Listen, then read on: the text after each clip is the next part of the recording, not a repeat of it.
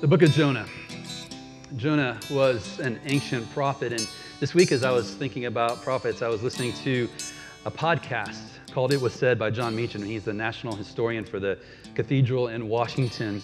And it was on Martin Luther King Jr., and specifically some of the speeches he spoke. And by many people's accounting, King was a modern day prophet, a man who was compelled to speak to the conscience of the nation. And in his most famous speech, spoken on a hot, sweltering day in August. We know about those. But this was in Washington, D.C., in front of the Lincoln Memorial. He spoke to some 250,000 people in a speech called I Have a Dream. And he said, among other things, these words Now is the time to make real the promise of democracy. Now is the time to rise from the dark and desolate valley of segregation to the sunlit path of racial justice. Now is the time to lift our nation from the quicksand of racial injustice to the solid rock of brotherhood. Now is the time to make justice a reality to all God's children. There are those who are asking the devotees of civil rights, when will you be satisfied? Let me just pause there for a moment. King, a Baptist minister, no doubt is riffing on something Jesus said when he said, Blessed are those who hunger and thirst for righteousness, for they shall be satisfied. There are those who are asking the devotees of civil rights, when will you be satisfied? We cannot be satisfied as long as the Negro's basic mobility is from a smaller ghetto to a larger one.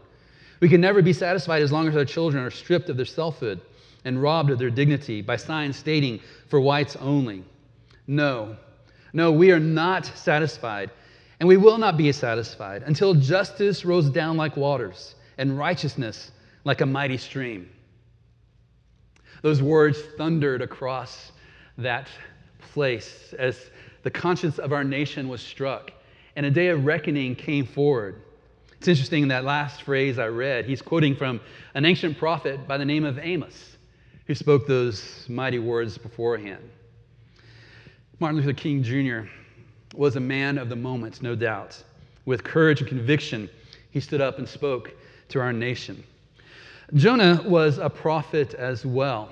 I don't know if he had the oratory gifts that Martin Luther King Jr. had, but he was a man who was sent to his nation to speak and to call it back as it was going off the tracks and coming unraveled at seams. He was, he trying to awaken them to, to come back and turn back to the Lord.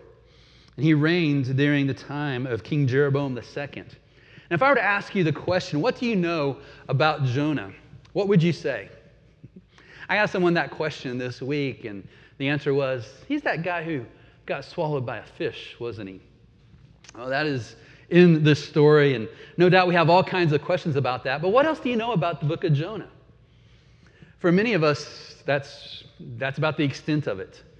We're going to go deep into it. And this story, even though there's a suggestion in there about him being uh, swallowed by this great fish, is really not about a great fish, but rather it's about God's heart for the nations and his grace. As Richard Phillips said in his commentary in the book of Jonah, the book of Jonah challenges us to consider not only what it means to believe the gospel of God's grace, but also what it means to live the gospel of grace.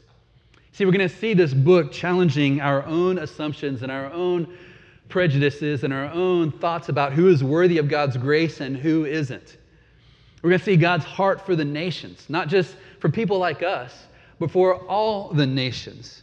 And so we're going to call our study today The Perfect Storm of God's Grace. We're going to just go over those verses that Jack read for us a few moments ago and seek to unpack them and to understand them. And so, chapter 1, verse 1 begins like this Now the word of the Lord came to Jonah, the son of Amittai, saying, Arise, go to Nineveh, that great city, and call out against it, for their evil has come up before me. What's interesting if you and I were to read this in the original Hebrew, we would see that the very first word is the word and. My translation translates it as now, but it's the word and, which signals to us that this is part of a, a larger story, and indeed it is. If we put it into the story of the scriptures and the four chapter gospel that we talk about here of God's original design of partnering with humans to rule this world and of humans rebelling against that, and yet God determining to rescue us from ourselves and sending his son, the Lord Jesus Christ, to, to pay for our sins and to ultimately usher in what's called the kingdom of God, the, the new heavens and new earth. And in the story of redemption, there's this part where God prepares this man named Abraham and promises that through him and his offspring, he will bless the nations. And Israel was called to be a blessing to the nations. And it's in that context that we get this story of the book of Jonah. And we should pay attention to this Old Testament book of Jonah because Jesus himself talked about it. Indeed, he says that it talks about him. There's this interesting place in the Gospels right after Jesus was resurrected. He's walking with some, some disciples and teaching them the scriptures. And he says, beginning with Moses and all the prophets, he didn't say this, this is what Luke says, uh, rather. Beginning with Moses and all the prophets, he interpreted to them in all the scriptures the things concerning himself. In other words, Jesus thought that the Torah spoke about him, those first five books of the Bible, and in all the prophets, and in the Hebrew categorization, that's a lot of the scriptures. Basically, everything else that's not the poetry. He says all these things speak about him. So it'd be interesting to be on that road with him and hear what he said about Jonah and how Jonah points to himself. But we'll unpack some of that as we go along. We'll introduce the three characters in this opening statement. One is the Lord, one is Jonah, and one is Nineveh, the great city. First, the Lord. You see in the scriptures that those letters are capitalized. That's the way the interpreters are letting us know that this is the, the covenant, the sovereign name that God revealed himself to Moses and his people.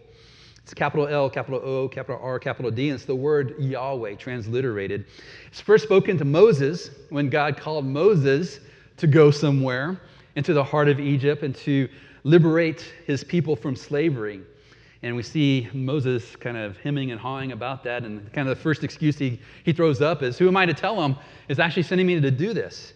And God said to Moses, Say this to the people of Israel Yahweh, the God of your fathers, the God of Abraham, the God of Isaac, the God of Jacob, has sent me to you. This is my name forever, and thus I am to be remembered throughout all generations. So the first character we're introduced to is Yahweh. This is the God of Abraham, Isaac, and Jacob, the God who liberated Israel, the God who is in the business of redeeming this world. The second character is, of course, Jonah. As I mentioned, Jonah was a prophet. He served during the reign of Jeroboam II. Jeroboam was one of the most wicked kings in Israel. It was enough that the nations around Israel were terrible places to live. But instead of leading Israel in righteousness and justice and setting the example for people, he was inventing new ways of doing evil. And in fact, the scriptures tell us that this king did evil in the sight of the Lord. And so Jeremiah, I'm sorry, uh, Jonah was, was called to speak out to his own nation and to call them back. And just think about this it's, it's hard enough to try to call people back who, who say they believe in God, who, who know something of the scriptures. But it's another thing to go somewhere else. We're going to get into that in just a moment. In fact, the place that God is sending him is a place called Nineveh, and here it's called the Great City. And what's interesting is this city actually pops up earlier in the story of the scriptures. If you go all the way back to the book of Genesis, in the table of nations after the story of Noah, we find this city being built by a man named, uh, his name means rebel, but his name is Nimrod in Hebrew. This was the grandson of Noah. Yeah, the Noah from the flood, remember him? And so he built the kingdom of Babylon, which becomes the archetype of, of an evil, oppressive nation. But he also went to the land of Assyria, or what would become Assyria, and he built the city of Nineveh. What we need to know about this city is that it was a military capital of this nation near what's called uh, modern day um, Mosul, Iraq. The walls of this city, at its height and glory, were 138 feet thick. And it had some 15 gates, each one named after one of the gods of Assyria. And this city endured for a thousand years. Can you imagine? Until it was destroyed in 612 by Babylon. And this was a place that um, you would not want to go visit. Even though this artist rendition makes the city look very glorious, this was a really terrible place. Let me just tell you what three of their kings did. There's one named Ashur Bonaparte, I think is how you say his name. Uh, he kind of had a thing for tearing off people's lips and arms. Another king by the name of Tiglath-Pileser flayed victims alive and enjoyed making piles of skulls. Another king named Ashur Nasir Apli also flayed victims and draped the skins of rulers over the walls of Nineveh. Not only was Nineveh a real life nightmare filled with horrors, it has been described by one modern commentator as an ancient terrorist state. This is not a place that you want to check off on your bucket list to go visit if you lived in the ancient world. In fact, another prophet who was not sent to Nineveh, he just proclaimed uh, God's message to the nation of Israel, mentioned some of the other nations, and he said this about Nineveh Woe to the city of blood! all full of lies and plunder, never without victims. All who hear the news about you will clap their hands over you, for who has not felt your endless cruelty? That was Nineveh. It wasn't that there's just a bad part of the city that you wanted to avoid. The whole city was just terrible, filled with blood. Can you imagine if Bryan College Station was described as a place that was filled with blood and violence? This would not be a place you'd want to live. So the word of the Lord came to Jonah, the son of Amittai, saying, Arise, go to Nineveh, that great city, and call out against it, for their evil has come up before me. So, with what you know about Nineveh and just that brief introduction, how would you respond if you were in the place of Jonah? I don't know about you, but I would be really, really reluctant to, to go. I'd, I'd want to have a, a long conversation with God about this and make sure that He knows what He's doing. After all, maybe God has fallen off His, his throne or it's gotten a little crazy. I mean, never was a prophet sent to another nation, especially one that, that flayed victims alive. Surely God can't be serious about that. As I was uh, studying this week, I, I listened to, uh, I read a couple um, commentaries on, on this passage. And they, one person said this would be like asking a Jew in Israel at the time of the Nazi regime to go into Berlin and to call Nazi Germany to repentance. Or can you imagine a modern day Jew being sent to Tehran to go stand in the streets and just tell them that you need to, you need to repent of all the evil you're doing. You need to repent of worshiping the God that you're worshiping and turn to the one true God. How long do you think that person would last? Jonah's probably thinking, there's no way if I go to Nineveh that I'm getting out alive. This is, this is just not right. and yet, that's exactly what God told him to do. Notice the scripture here says the reason that God is sending him is he wants him to cry out against this city, for their evil has come up before me. This is just a, a fancy way of saying that, that God has taken notice. This God who knows all things, this is on his mind.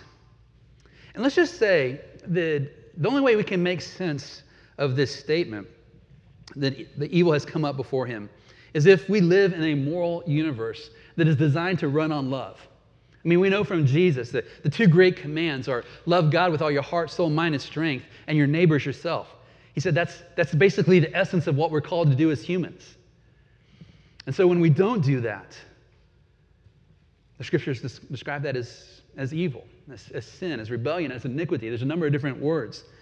And so the very fact that this evil has come up before God puts us on the tracks of understanding that we live in a moral universe that is accountable before God. And so we can take comfort in the fact that God notices the evil in this world, and it will ultimately be banished from this world in what's called the kingdom of God. And so someone says, if God notices the evil of this world, then why doesn't he do something about it? How would you answer that question? Well, there's probably several ways we can attack it, but one way of attacking it is saying he has done something about it and he will do something about it.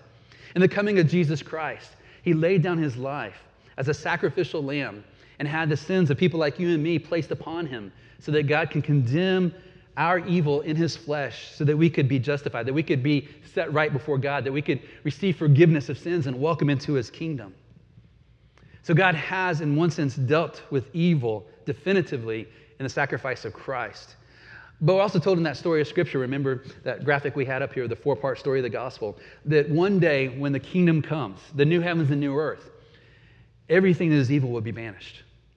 There will no more kill or hurt or destroy in God's kingdom, for everything will be set right. The Apostle Peter, in his letter said these words Dear friends, don't let this one thing escape you. With the Lord, one day is like a thousand years, and a thousand years like one day.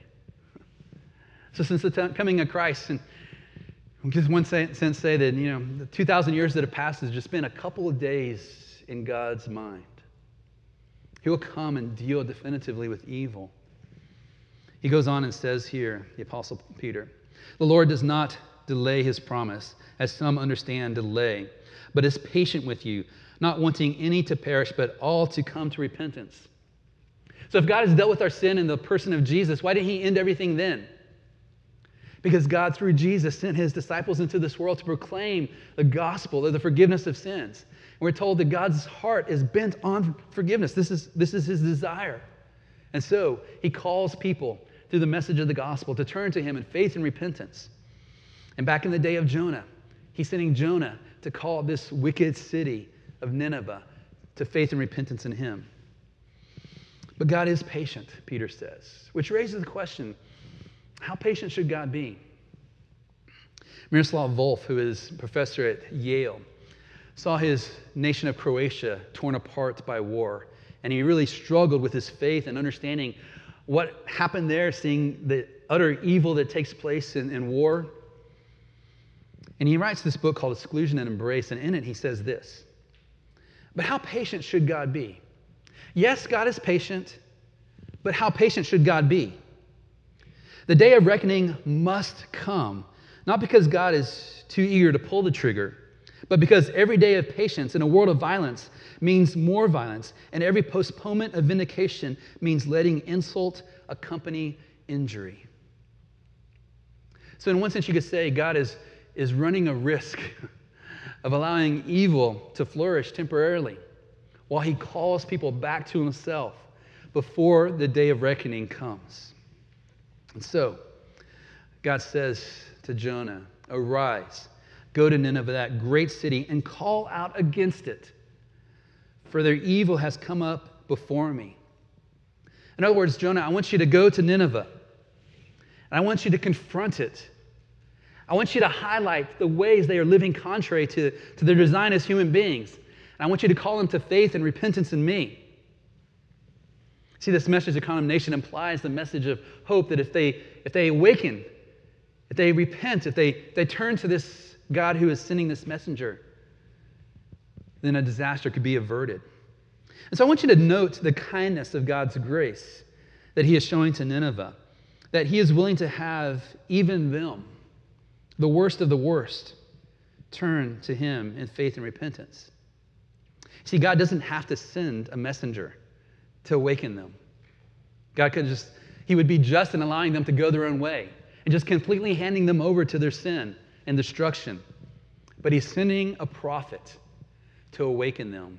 If they're in the gutter, God's grace runs deep, even into that gutter. And so, what does this man of God do? We're told in verse 3 But Jonah, ah, it can never go well when it starts with but. but Jonah rose to flee to Tarshish from the presence of the Lord. He went down to Joppa and found a ship going to Tarshish. So he paid the fare and went down into it to go with them to Tarshish, away from the presence of the Lord. It's like the author of this book is trying to get our attention, right?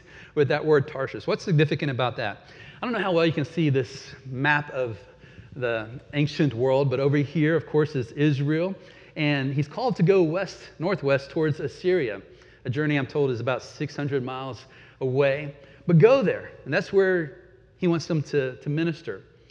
But what he does is he goes the exact opposite way. He boards the ship and he's heading toward Tarshish, which scholars believe was a port in ancient Spain. So it's basically, he's basically trying to go as far away in the known world to the edge of the earth to get away because there's no way that he's going to go to Nineveh. I got to give you a little spoiler. if you don't know the story of Jonah, I apologize for this, but stick with us. It's all going to fall into place. He ends up actually in Nineveh, this man who's going the opposite direction. And he does speak some words begrudgingly. And let's just say a massive revival breaks out. And this pagan nation turns from its evil and trusts in, in Yahweh. Jonah does not like what he sees going on. In fact, if we just are to fast forward a little bit, we're told that when God saw what they did, the Ninevites, how they turned from their evil ways, God relented of the disaster that he said he would do to them, and he did not do it. But it displeased Jonah exceedingly, and he was angry. In other words, when, when God had grace upon them, shed his grace upon them, that made him mad. And then next sentence says, And he prayed to the Lord and said, Oh Lord, Yahweh, is not this what I said when I was yet in my country? That is why I made haste to flee to Tarshish, for I knew that you are a gracious God and merciful, slow to anger, and abounding in steadfast love. This is my worst nightmare. I want your judgment to fall on these people, not your grace. I knew, I knew that this was a possibility. I knew that you might actually be true to who you are, and that is shedding your grace even on the worst of the worst. We have this song we sing here at Mercy Hill Church called Jesus, Lover of My Soul. And in there, there's this line Plenteous grace with thee is found, grace to cover all my sin. And we like that, don't we? We like God's grace to cover our sin. But what about those people who don't like us? What about your boss who annoys you to no end? Or that person who hurt you as a child? Or maybe some terrorist organization that wants to, to, to hurt us? Is there, is there grace to cover even their sin? Or do we want them to pay for their sin? It's a good question to ask. This text also tells us in that same sentence where he's going to Tarshish, Tarshish, Tarshish, that Jonah rose to flee from the presence of the Lord, away from the presence of the Lord. This is odd, isn't it? Why is this odd? Because as, as a good Hebrew, Jonah knows you cannot flee from the presence of the Lord. He knows there's no way you can go to get away from this God who is everywhere present in his spirit. And yet, somehow in his thinking, he's like, I've got to get away. I've got to get away. If I can just get away, God will leave me alone.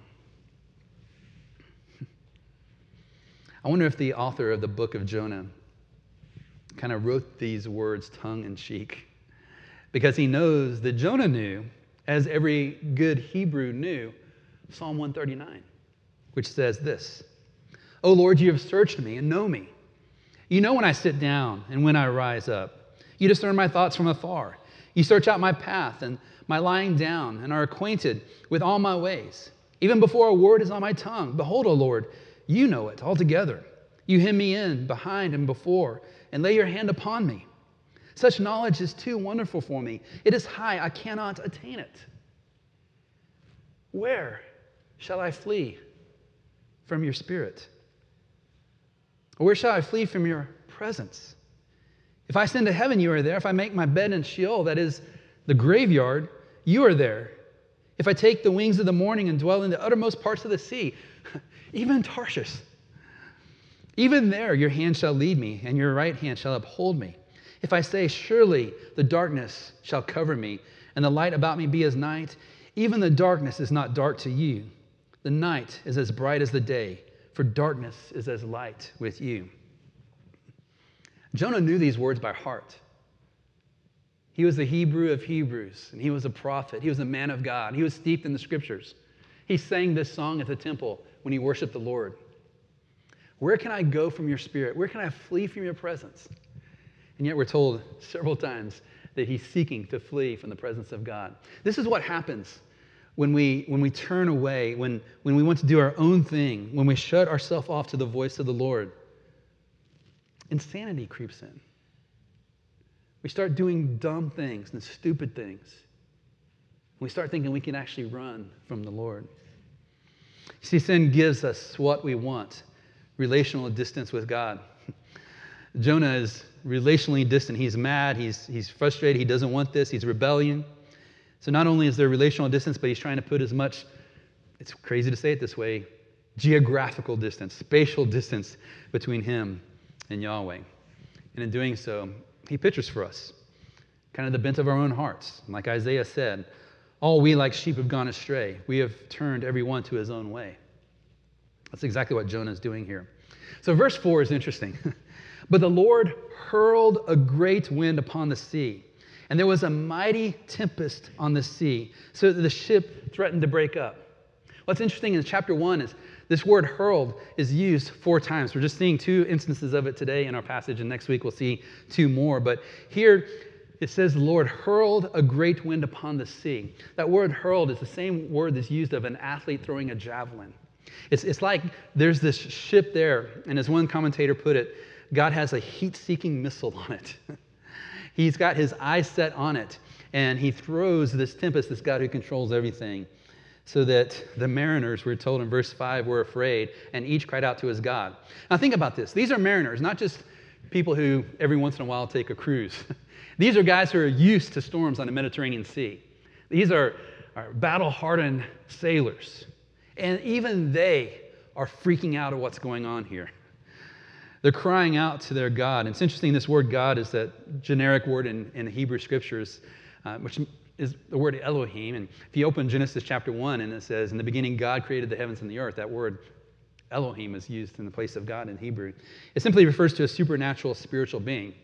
So in Genesis 1, a supernatural spiritual being created this world. You have to keep reading the story to find out who that is and what he's up to.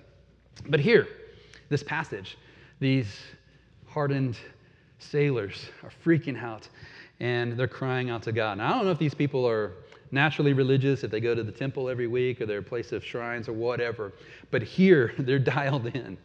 And it's oftentimes the case when we find ourselves with our world turned upside down, even, even some hardened atheist will turn out and cry to the Lord.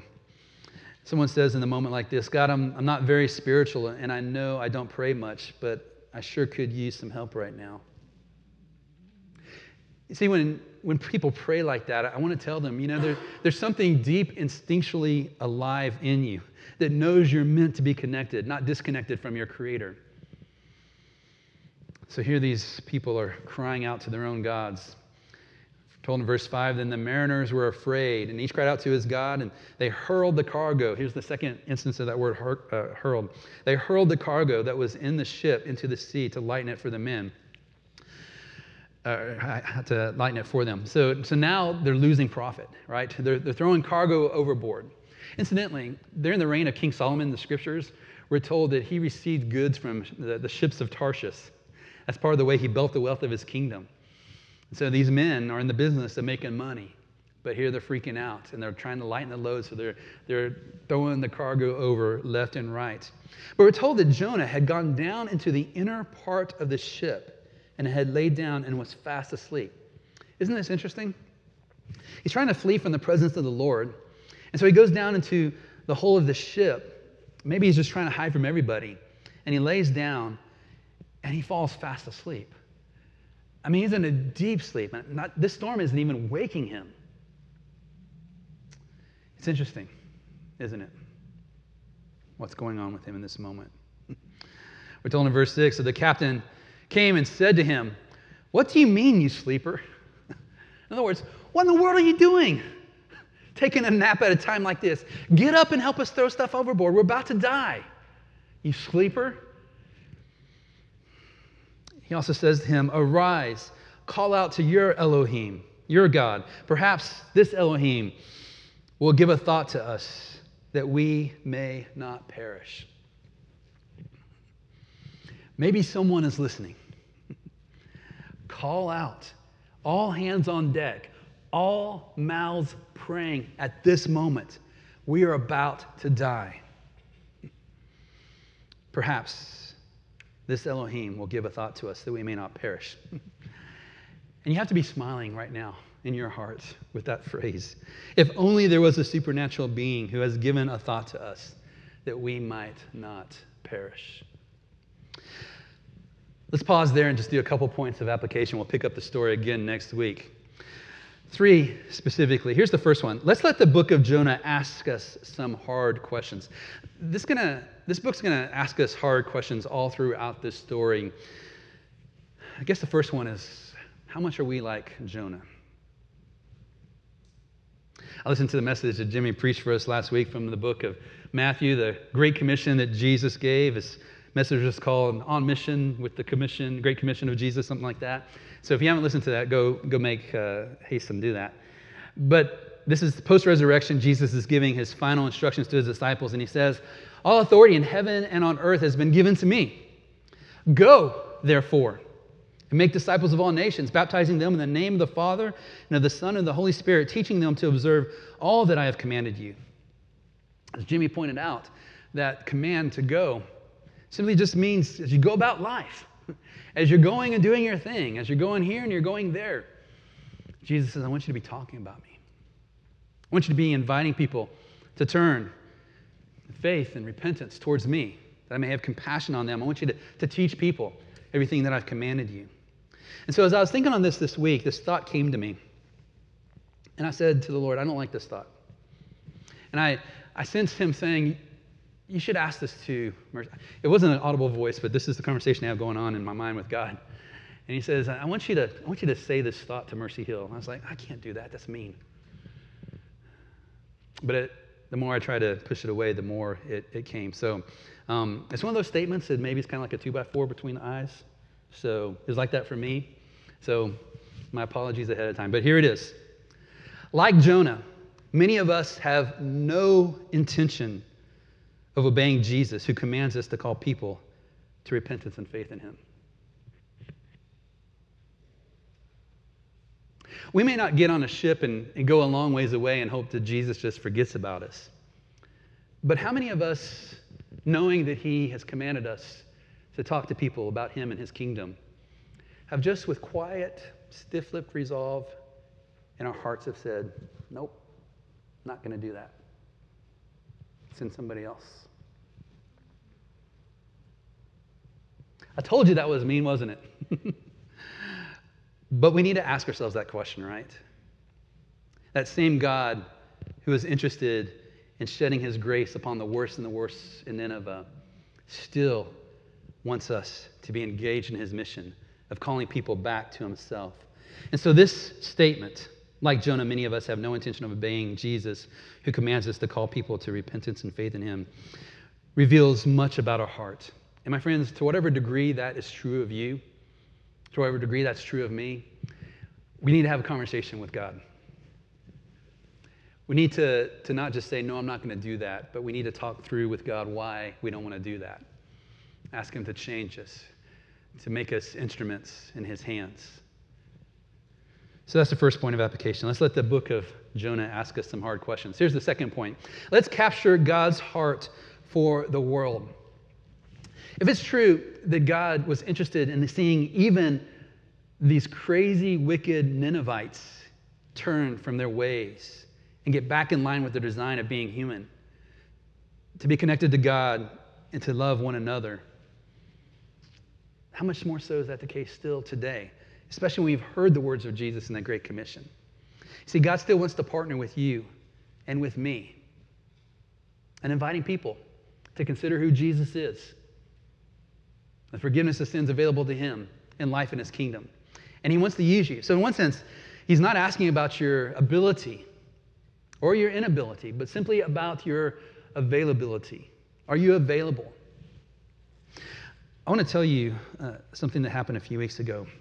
This might freak some of you guys out. I don't know. Um, part of what I do every week is I go to a local pool hall bar in our city. And I'm, I'm there to, to make friends and, and to talk with people. And uh, I've been developing this, this friendship with uh, one person there over the last uh, several months, and we've had some really good conversations. And several times um, she has mentioned God and prayer, and this one time she did so. I just I asked her a question. I said, "Do you consider yourself a spiritual person?" She took a big sigh and she said, "That's an interesting question. I, I think I'm going to heaven when I die. I, I want to go to heaven when I die, but I don't know." And I said, "Well, what do you mean?" And she says, "I've done some some really incredibly terrible things in my life. And if God has seen that, there's no way that He'll let me into heaven. And so I said, Well, you know, God, He has grace for people like you and me. And she said, The things I've done are terrible. And she said, I'm going to tell you something I've done. I've not told anyone else this. And she told me basically of a time when she was molested as a kid. And in telling me the story, it became obviously that she felt like she was responsible for that. And her life has been filled with, with drugs and with alcohol, trying to numb the pain from her childhood. I told her, I said, You were not responsible for that. For what happened to you, that was all on that other person. You had nothing to do in terms of responsibility with that. And said, You know, the, the ways we deal with our pain sometimes are not healthy and sometimes can make things worse and sometimes might even be categorized as, as wrong and sinful. But sitting in there, she was listening to me, and I pulled up on my phone in the middle of this bar filled with smoke and booze and people cussing and loud music. And I opened up my app to Paul's words in 1 Timothy, and I said this Here is a trustworthy saying that deserves full acceptance Christ Jesus came into the world to save sinners, of whom I am the worst. The Apostle Paul, who, as you remember, was a religious terrorist who executed Christians, who was arresting them, throwing them in the prison, was in, he had an encounter with Jesus. And on that road to Damascus, met the resurrected Christ, who had mercy and grace and compassion on him. And Paul never got over that. And in fact, Jesus commissioned him to go and proclaim his message. And he did all over the Roman Empire, ultimately giving his life for it.